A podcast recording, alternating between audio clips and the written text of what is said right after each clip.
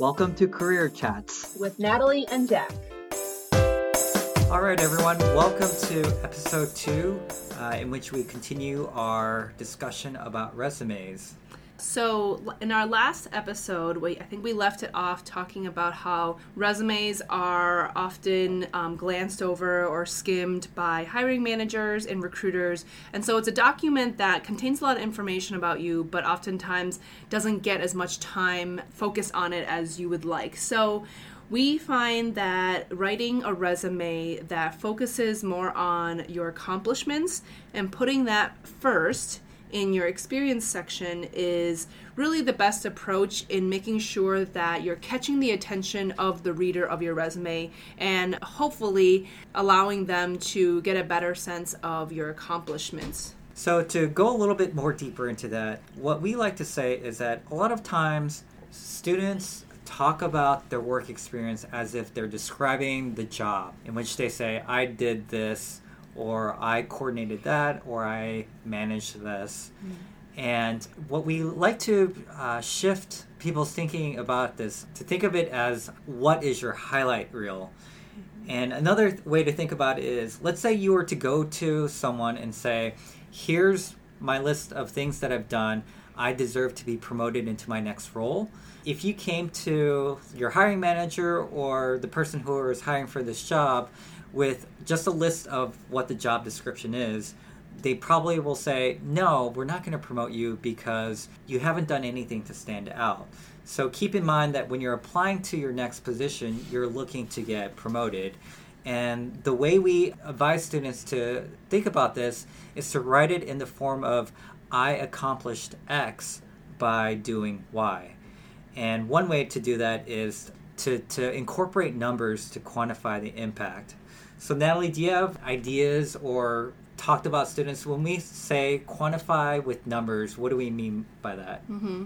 yeah i want to just take a step back and you were talking about you know writing your resume as a job description and i've actually seen resumes where students literally copied the job description and put it on their resumes so that was just something that reminded me of how you know, resume is not about just copying what is on the job description. It shouldn't read like a job description, but it should read like an accomplishments based document for what you've um, achieved in your job so far.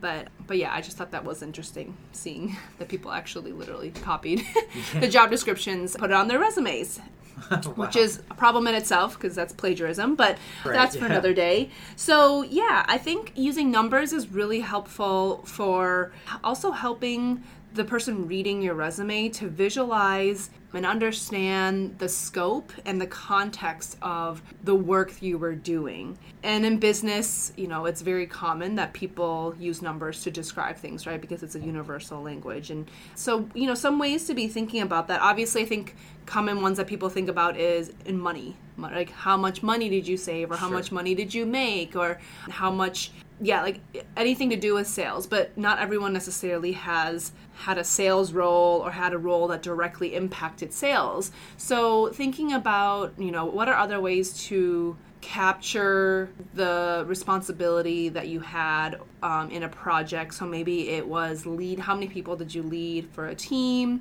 Or maybe it was, um, you know, how many, for example, if you work in the CPG industry, maybe how many products were you managing? How many materials were you working with? So, even thinking outside of using numbers as a result, using numbers as part of that story of what you did. Yeah, so I think that's a good point. And even to your point of like saying, how many people did I lead? Let's say you didn't get a chance to lead anyone. Well, how many people did you work with, maybe mm-hmm. cross functionally? Let's say, in terms of reports, if you're writing reports, how many reports did you write? Mm-hmm. It's always amazing to me. Uh, oftentimes, students will say, I, I, don't have numbers that I can share, but mm-hmm. as we dig deeper, just numbers seem to kind of fall out uh, as you think about like what are the specific details of a project I've worked on. Mm-hmm. Yeah, I think helping helping students think about what was just kind of almost like having them think back and retell that story and painting a picture of what was the immediate group of people that you were working with what was the impact that you had. Oftentimes um, a lot of details will come out in um, in reflecting back on your story.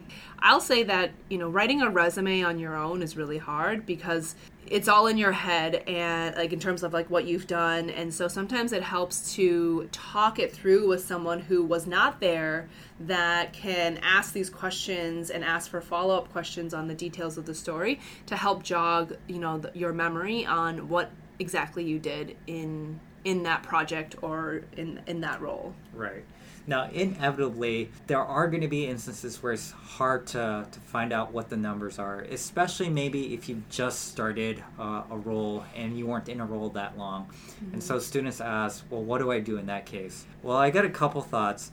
One is that going into more specific details of the types of companies or tasks. Uh, so let's take an example, for instance.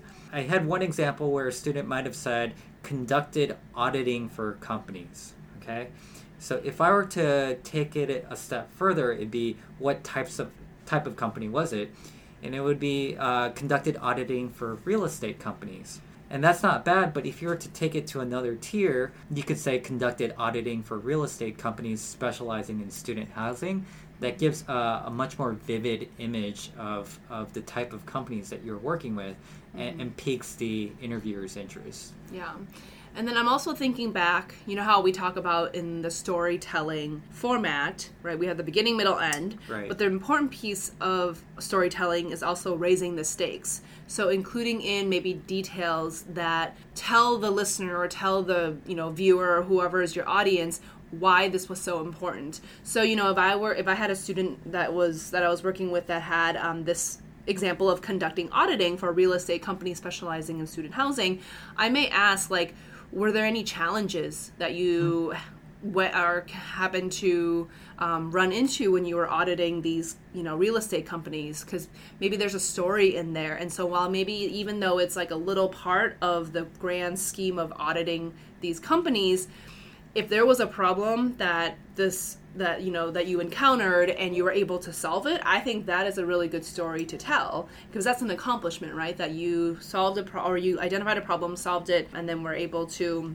um, actually that might actually give you a more concrete result. Because i think oftentimes students again want to write about their general job responsibility and becomes too vague right? And when yeah. it's something that's like a daily task or a really big part of your job responsibility it's hard to narrow down on something. So if you can think about like a specific challenge or a problem you solve within that job responsibility and focus in on that, who's to say that that's not important just because maybe it only took a few days to solve it? It still helped the company solve that problem. Right, I see. So going back to that example, it might be something like you would say completed auditing for real estate companies special uh, in specialized housing and met deadline within three months despite multiple delays in related areas. Or even yeah like i you know actually had a bullet point that i had worked with a student on and it was around auditing again and you know we, we see that a lot because we have quite a few students who come from the accounting and is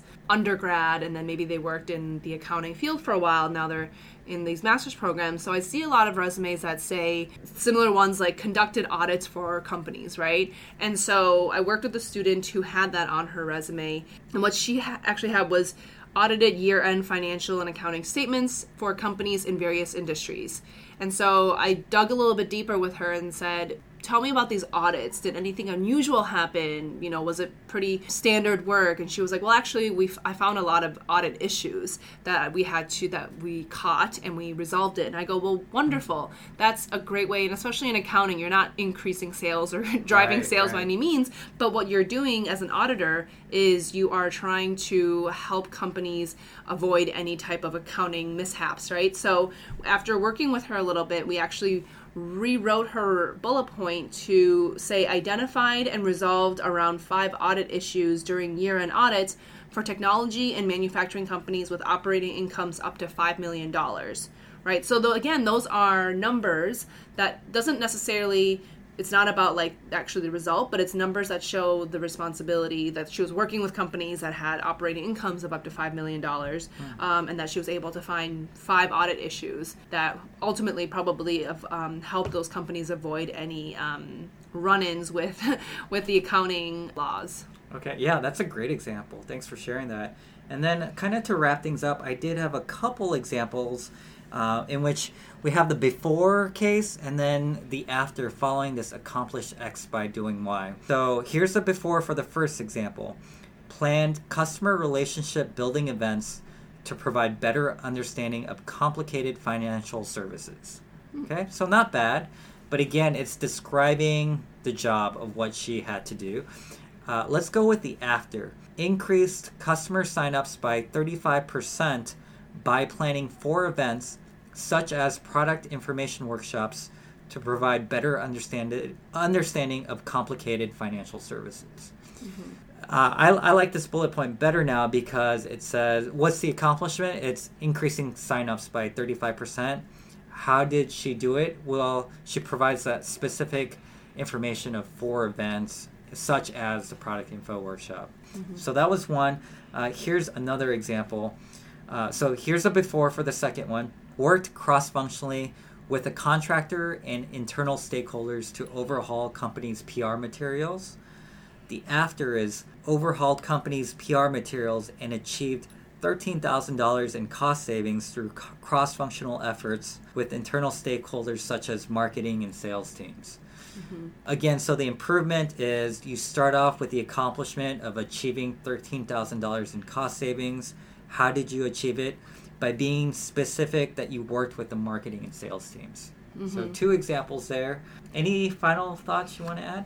Yeah, my final parting advice, I guess, for writing this accomplishments based resume is if you're having a hard time understanding or identifying what you accomplished, again, don't think of it so specific as I needed to have this number to show for my results because you're not always going to have a number. But instead think about if you hadn't uh, like by doing what you did how did you help the organization? Or another way of thinking about it is why do you think your manager or your supervisor asked you to do this job? What problem were they trying to solve right? Because ultimately hopefully everything that we're doing in our jobs is to work towards solving some type of problem.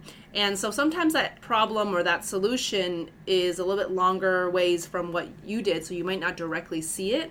But the work mm-hmm. that you're doing, I hope, is at least supporting it. And so if you can focus on what was that end goal and, you know, start from there and kind of work backwards of, okay, well, how did I support that? And what based on what I did, how what was the how did I support that goal? And that might be one way to go about thinking about the accomplishment first and then including in what it is that you did. Yeah, I like that working backwards approach. Mm-hmm. Yeah, nice. So I think that's it for this second episode. Mm-hmm. Uh, tune in next time for episode three, in which we debate whether or not your resume should be one page or if it could go longer than one page. Talk to you later. See ya.